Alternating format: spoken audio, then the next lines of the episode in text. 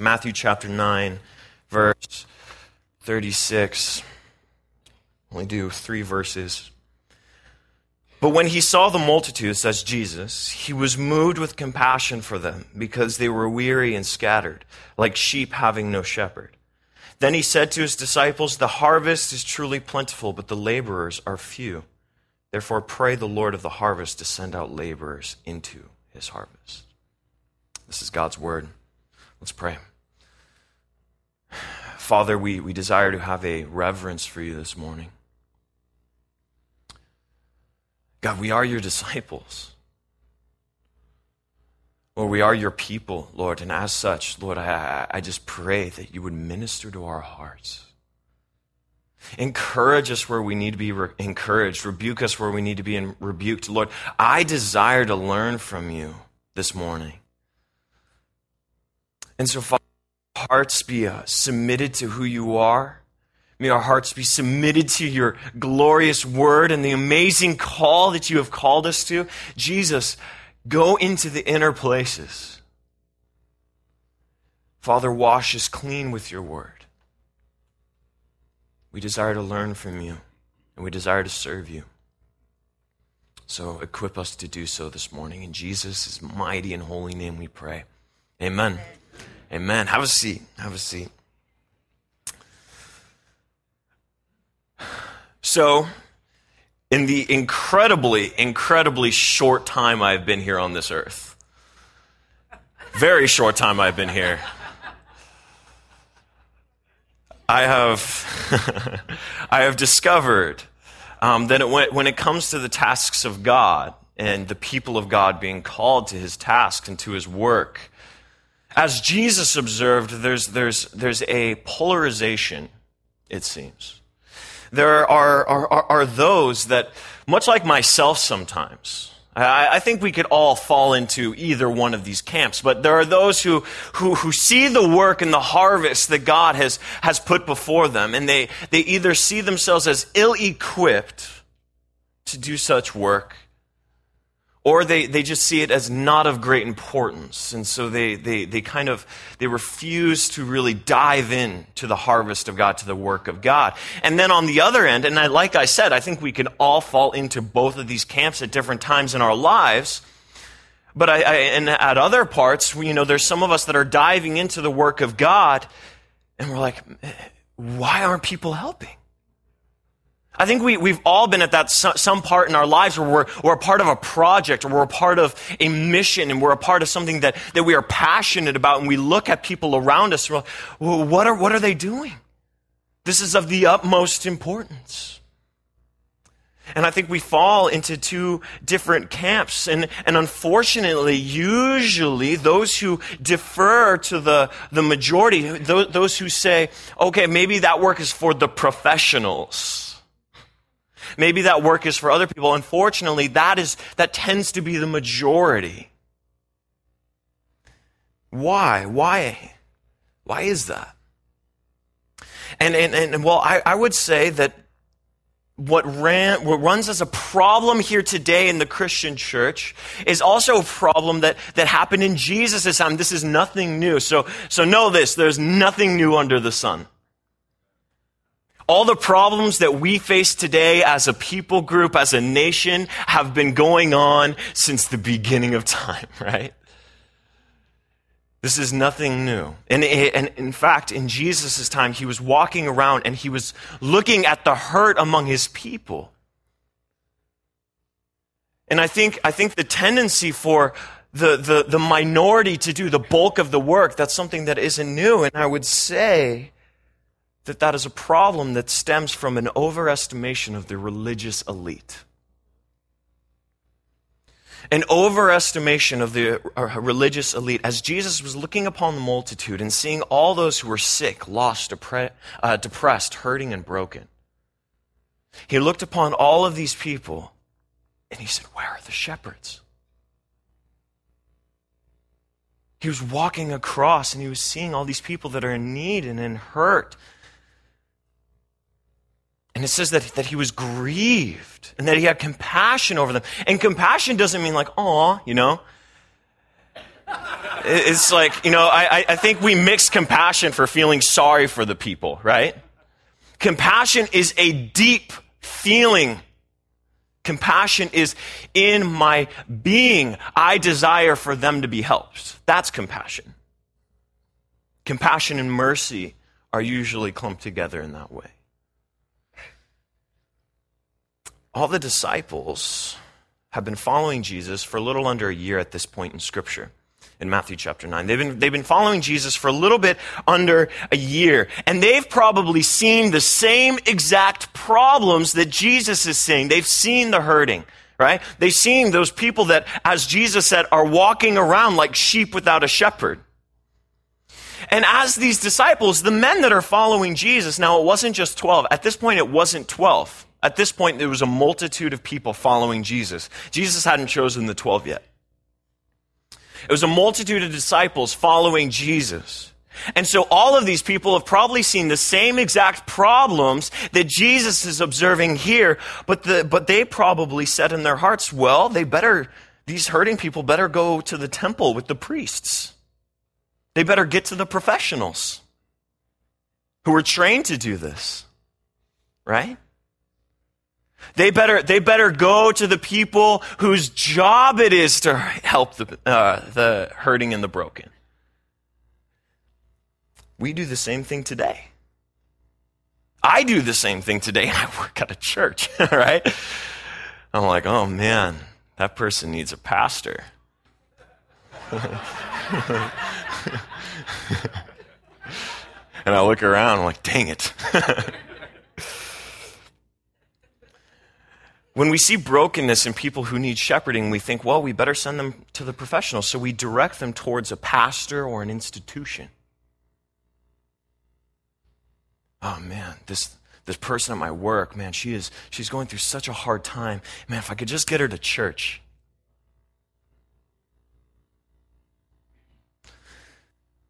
I imagine Peter in this group. You see, because Peter, he wasn't one of the disciples yet, right? One of the 12 yet. Jesus hadn't chose them yet. He was just among this group. And I imagine Peter saying, Man, Jesus, you're right. I better start praying for someone to come and lead these people because we all know I'm far too messed up to help them, right? I just, no, honestly, like, I, I, relate to Peter so much, as we all should. I imagine Peter in this group among tons of people. I'm like, man, you're right, Jesus. I will start praying for laborers to come. It's definitely not me, because we all know how jacked up I am, right? We all know the baggage I have. We all know the sailor's mouth I have. I'm not able to help these people insert gospel here. Listen, listen, the, the gospel story, the entirety of the gospel is the fact that, yeah, we are so messed up as people. We have spent our entire lives trying to forge our own past, living for ourselves, trying to write our own stories. We have spent this entire time trying to build up our own kingdoms, trying to build up our own families, right? Uh, find a pretty wife or find an awesome husband, right? Raise some cute kids, get a 401k, and then die one day, right? Yeah, American dream. I'm going to work as hard as I can, then one day I'll do nothing and then die, right?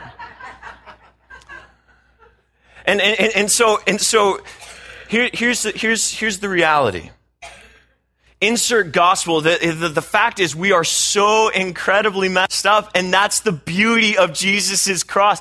That Zach Schellebarger, in and of himself, is so ill equipped to minister to anybody and is not worthy of the attention of the God and creator of the universe.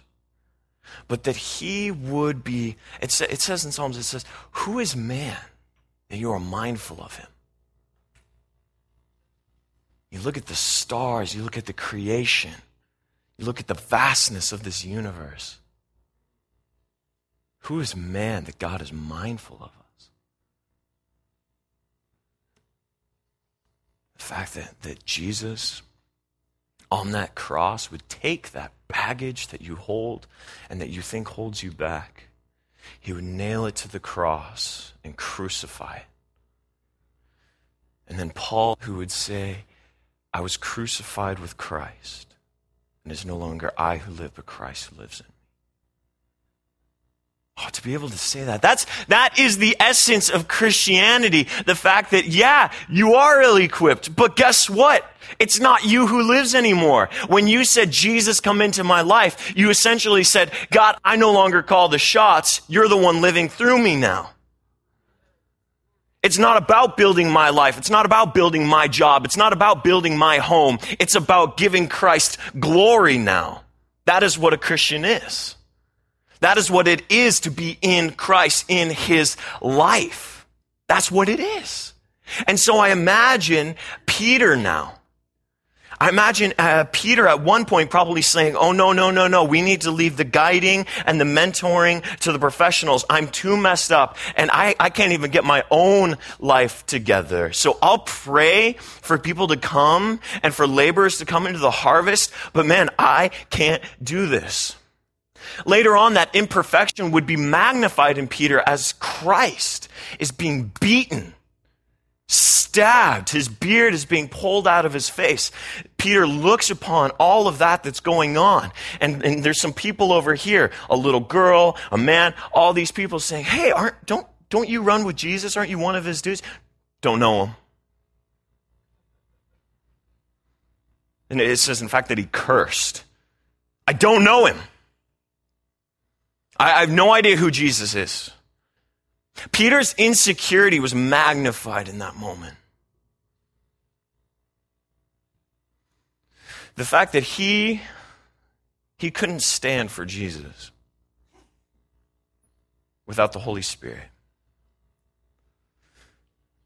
And then Christ dies, takes upon all of Peter's imperfections and his insecurities and his shortcomings, and then proves that they have absolutely no power for the followers of Jesus because he rose again on the third day. Rose again on the third day. And it says in John chapter 21,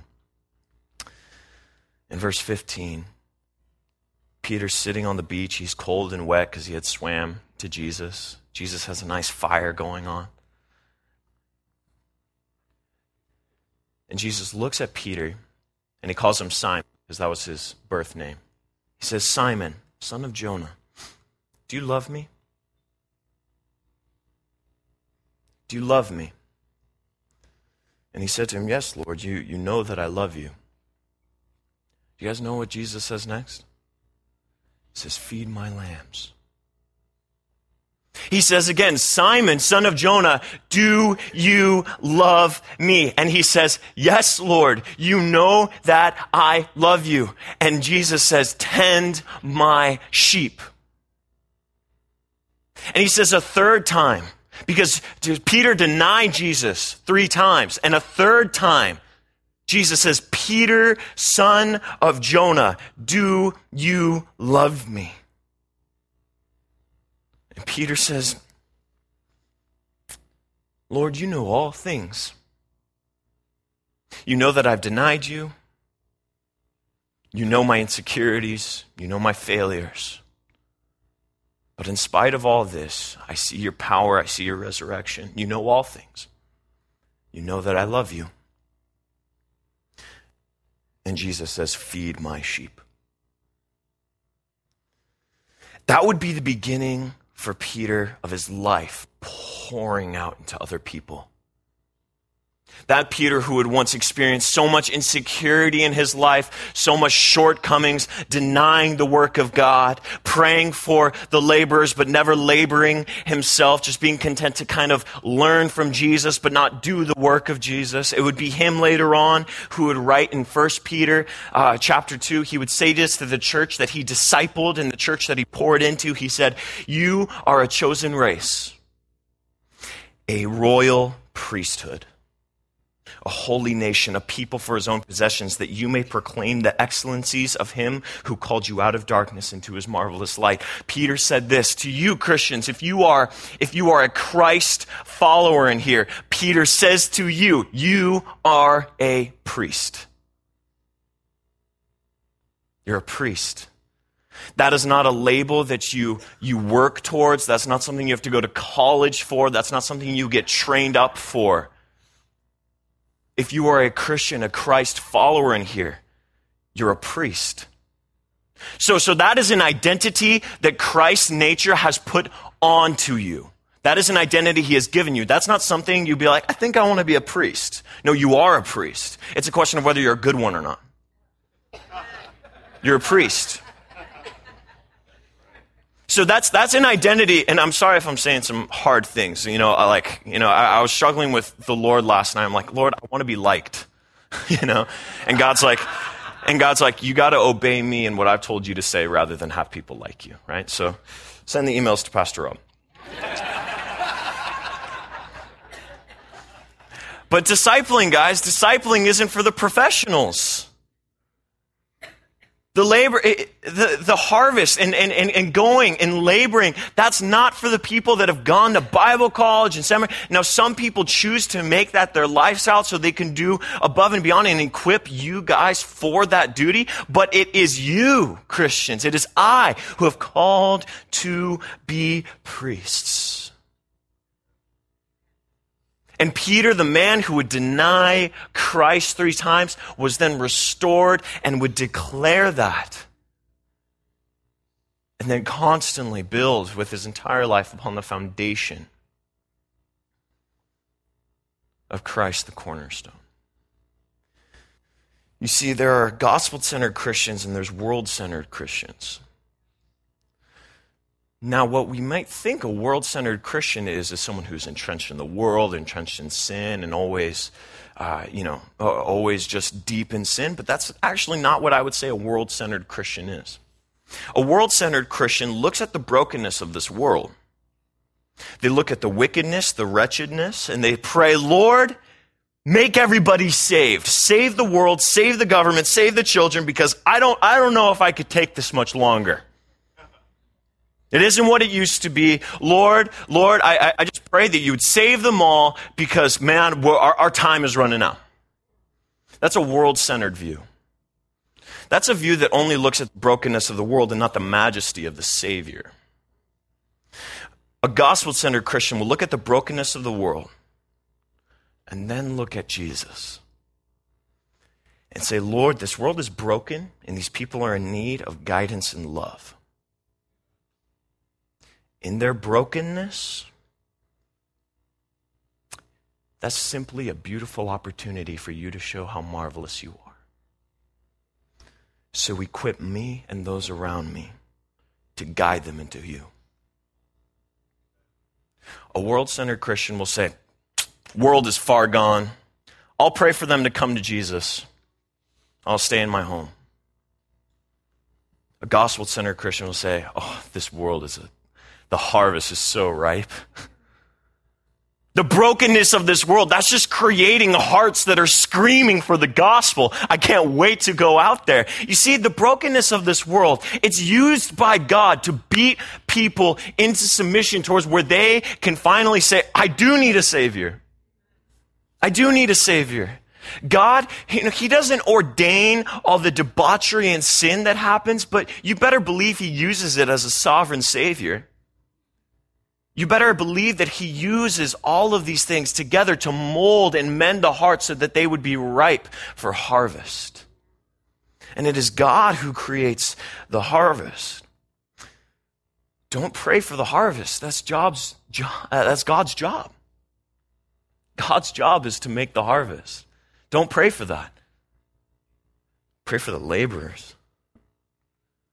Man, pray for people to be raised up and equipped to go and disciple people. To go and disciple people. And I love that Jesus modeled that for us. I love that Jesus modeled discipleship for us. It's super, super cool because it says in Matthew 9, verse 38, what we just read, he says, pray for laborers. Yes? He says, pray for laborers. Yes? Okay. The very next verse it says, Then he chose 12.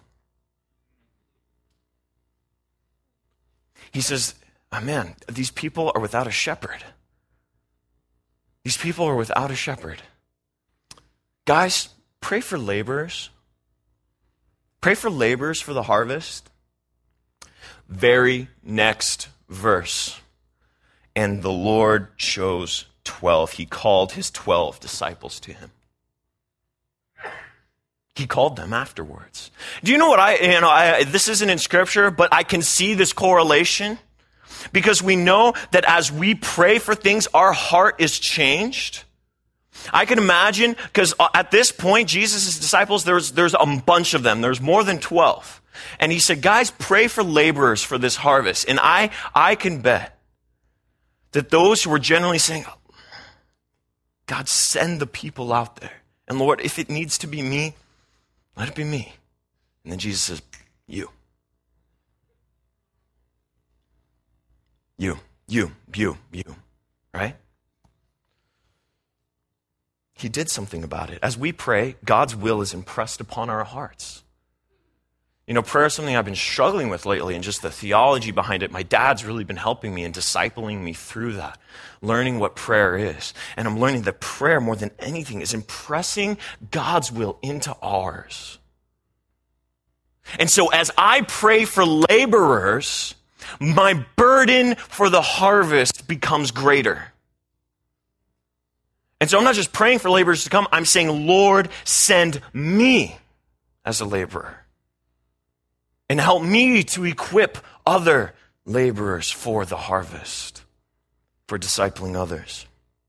Oh man.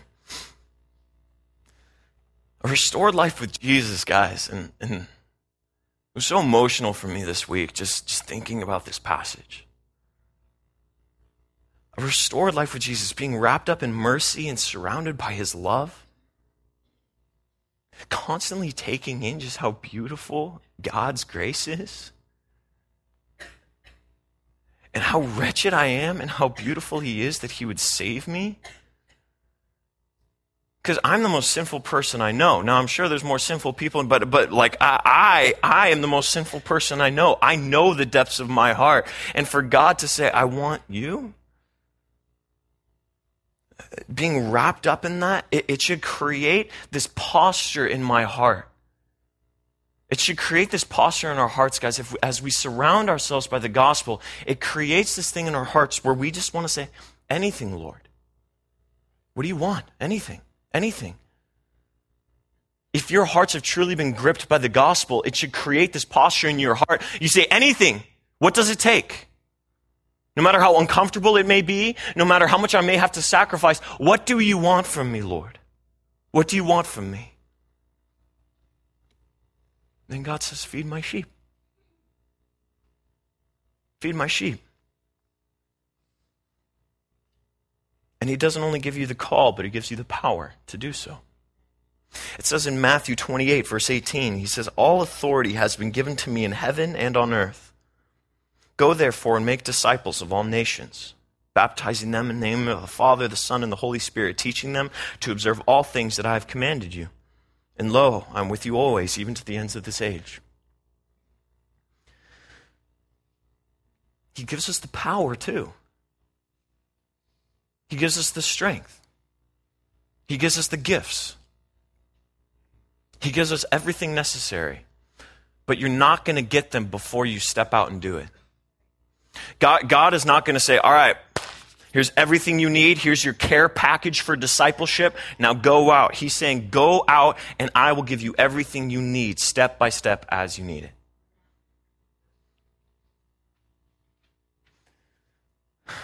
There are some things, guys, that we need to listen to the Lord's direction and calling. There's certain things, guys, that that, that we really need to get down on our knees and we need to seek advice and we need to implore of the Lord. Am I called to this? Hey, am I called to move and switch jobs? Am I called to move my family to another house? Am I called to marry this person? And am I, are we called to this or are we called to this? There's some things that we really need to do introspection in our hearts and pray continually. Lord, is this your will? And there are some things that we need no prayer for, God just says, do it.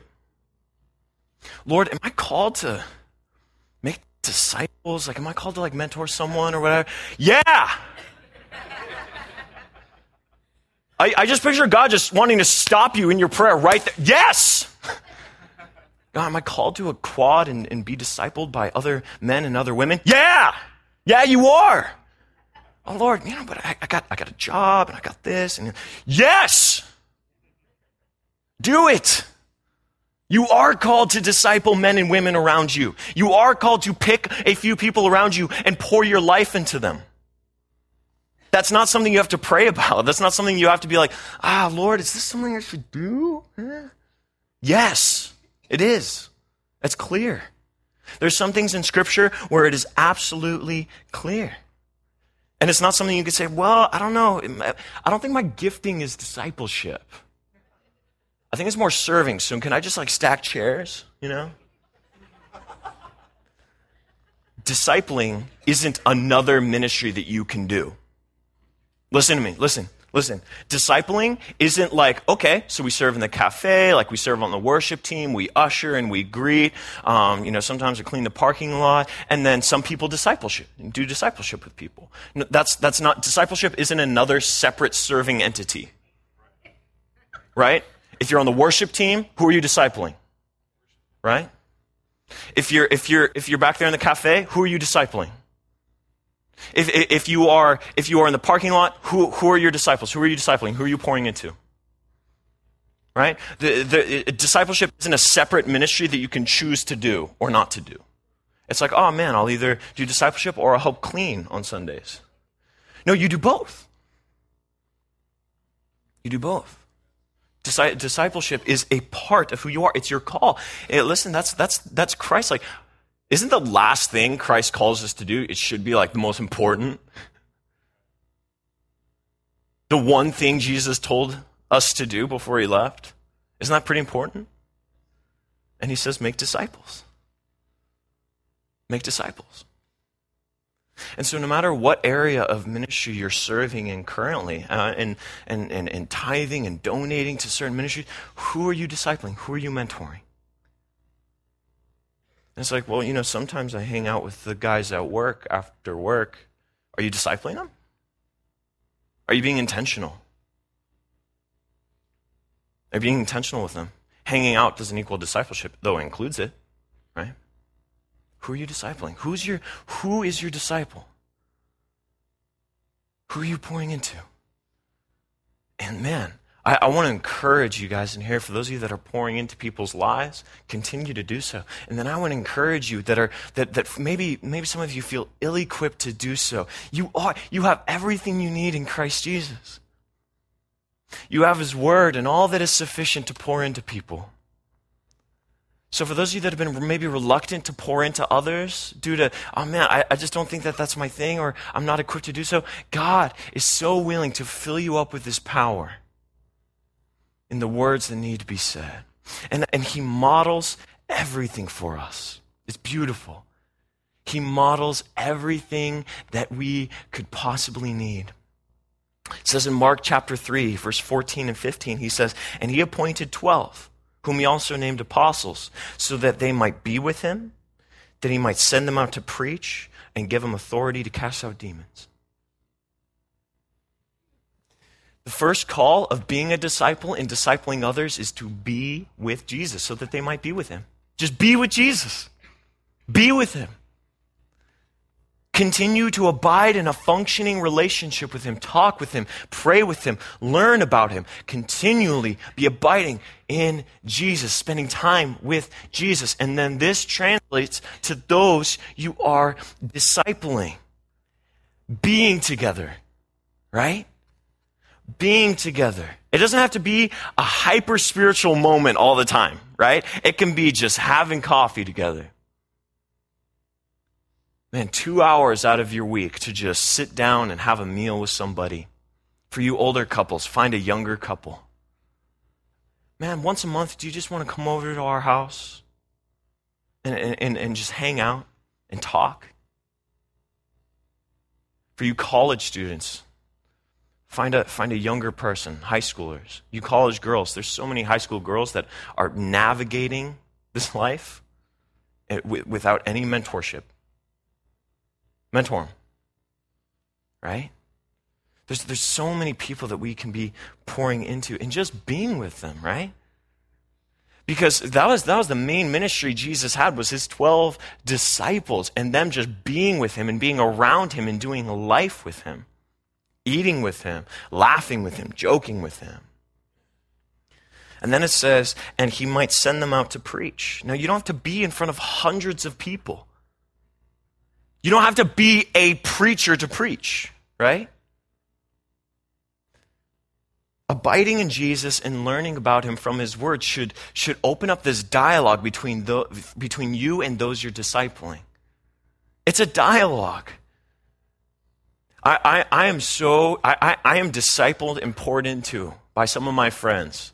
And the times I learn the most aren't times where I'm sitting in a church listening to pastors, though they, they, they educate me in ways that I, I can never educate people.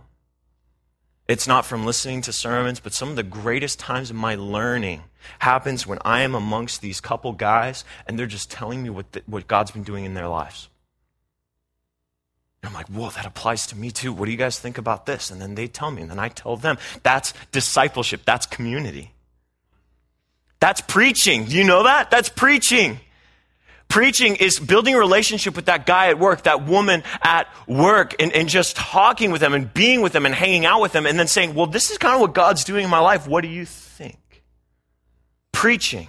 It doesn't have to be this grand, you have to prepare for six hours a sermon to preach to everybody. It's just, here's, yeah, God's been doing this in my life. What do you think about that? What's God been doing in your life? Mentorship, discipleship. And then, third, it says, and he gave them the authority to cast out demons. As you're doing life together, as you're building relationships and continually preaching Jesus to one another and in each other's lives, you get to also deal with the difficult situations in life.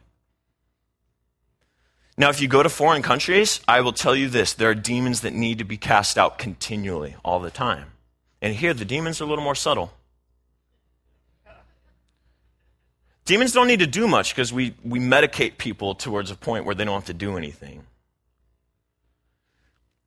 The enemy is waiting to tear you and those around you down. So it is of the utmost importance that you are speaking truth into each other's lives and raising each other up and praying for one another. Casting out demons is as simply as my friends and those who disciple me putting their hands on me and just praying over the difficulties in my life and then following up with me hey, how are you doing with this? It's dealing with the difficult things in people's lives. Because we can build shallow relationships where it's like, hey, how are you doing? Good. How about you? Good. All right. Bye. but as you're, as you're creating a relationship with people and dialogue with people, the difficult things start to bubble up. The difficult things start to manifest themselves. We all have demons. And we are all equipped by Jesus to cast them out. And this, guys, this is the existence and the heartbeat of the church. In Acts chapter 2, verse 42, it says, and they devoted themselves to the apostles' teaching and to the fellowship and the breaking bread and of prayers. And awe came upon every soul, and many wonders and signs were being done through the apostles. And all who believed were together and had all things in common. And they were selling their possessions and belongings and distributing the proceeds to all as any had need. And day by day, attending the temple together and breaking bread in their homes they received their food with glad and generous hearts, praising God and having favor with all the people. And the Lord added to their number day by day those who were being saved. Discipleship and growth occur when there's teaching of the word, when there's mutual sacrifice of time and resources. And guys, you know, this isn't, this isn't some weird communist thing where they sold everything they had and then they were distributed to those who had needs. It's not some weird socialism thing, all right? So don't freak out, right? It was simply the people in the body of Christ saying, Where's the need? How can I help? For those that were very financially steady, they'd be like, and they see those that, that weren't financially steady, they'd be like, all right, here, here's, here's this to you. For those that maybe were financially steady but had absolutely no community and no one mentoring them, those who maybe weren't as financially great would say, hey, let's get lunch. Hey, come over to my house. Let my family minister to you. So some people would give in finances, some people would give in resources, some would give of their time. What the point is, there is sacrifice involved for the sake of discipleship. You do have to sacrifice a little bit. You do have to maybe sacrifice the time you watch football after Sunday morning service and go and have lunch with somebody. That might have to happen for growth and for church to occur. You might have to do these things. You might have to talk to your kids about the difficult stuff in order for their mentorship to start occurring. You might have to speak into people's lives and the sins that they're happening. That's weird and awkward and difficult, but you're building relationship, and that's what the church is all about. That's the church. Church isn't coming on Sundays, getting something, leaving, coming back the next week. Church is a constant. I am sacrificing this for you. I am sacrificing this for you. Let us build one another up. Let us deny ourselves, pick up our crosses, and follow Jesus together. And as it says in Galatians 6, do you have a burden? How can I help you with that? Do you have a burden? How can I help you with this? Life. Life. Fellowship, hanging out, being generous. And it is so amazing, guys, that in this church is a wave of obedience towards that calling. You guys are blessed to be in a church that has sees this call and is saying, we're going to obey it. We're not, we're not just going to do church as like going to a movie theater, being entertained. Man, we have women's quads that's starting to happen. We have men's quads. I, I, I, love John Marcinko, who he does parking lot back there, but then once a week he has people come to his house and he feeds them and they talk about Jesus together. We have a church that is starting to obey this. Guys, we have, eh, we have kids ministry. Children need discipleship. The children in our church need people to teach them and mentor them. Sign up to help out with the kids ministry. We've got teenagers here. We've got, we've got like upwards to 70 teenagers that we're discipling in five leaders. Help, right? We've got men's quads. We've got men that are coming into discipling one another and sharpening one another. We got women that are signing up to get in quads, get in fellowship and mentor and disciple one another. Take advantage of that. That's not something where you have to do, Lord, am I supposed to be a part of a quad? No, that's a yes. Yes, you are. Absolutely. But God, like, that's like two hours out of my week. It's like, yeah, worth it. How often, how much time do you spend on Netflix? Just cut that out. Perfect. Right on. We got time now. Yes. Excellent.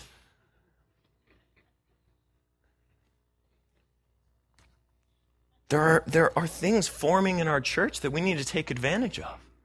Man, be a part of the community. Be part of the discipleship. And this isn't me trying to make you feel guilty, trying to guilt you into doing discipleship. That's not my intention. My intention is, guys, we're obeying Jesus here.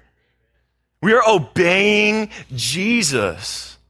And it is my call as a pastor and all of us as a church staff and pastors to say, let's obey Jesus together and let's make disciples. And Jesus says, And lo, I am with you to the end of this age. I'm with you. I got you. Guys, like I said, it's been an emotional week as I've been preparing this sermon. I just contemplate. I started crying last night. It's not something I do very often because I'm a man, you know? Men don't cry, right? That's bogus. Men cry. But, like, I just started crying. I'm like, I, like that God would take me. Like I, I'm, I'm, I'm really young and stupid,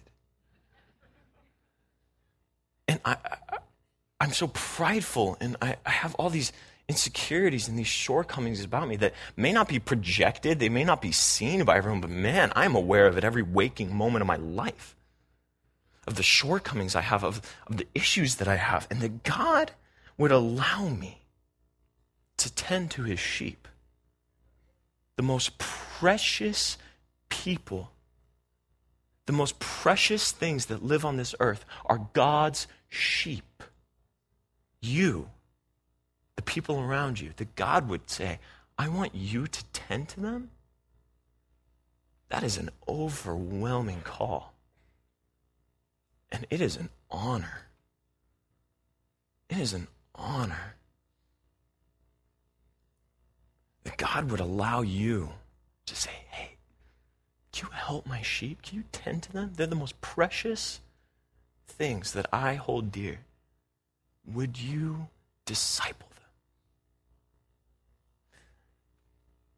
Wow. That is insane. And it, it makes me well up with makes me well up with emotions. These are people around you. These aren't just other bodies and other cars that cut you off on the freeway. Right? These are human beings around you that are called before the foundations of the world. Look around you. Look in this room. Before the foundations of the world, God said, I want them, I want them, I want them, I want them. These are precious, predestined people of God where He said, before the foundations of the world, I'm going to decide their entire lives. I'm going to call them. I'm going to love them. I'm going to die for them. And then I'm going to call this person to pour into that. That's you. That's not the person next to you. Like, oh, the person next to me really needs to get going in ministry, right? Like, man, I wish I wish so and so was here. they really need to start discipling people. No, this is for all of us, right? This is for all of us. And I want that same joy that Paul had. I want that same joy that Paul had in Philippians chapter 1 verse 9. He says, And it is my prayer that your love may abound more and more with knowledge and discernment so that you may provide what is excellent and be pure and blameless for the day of Christ. Filled with the fruit of righteousness that comes through Jesus Christ, the glory and praise of God.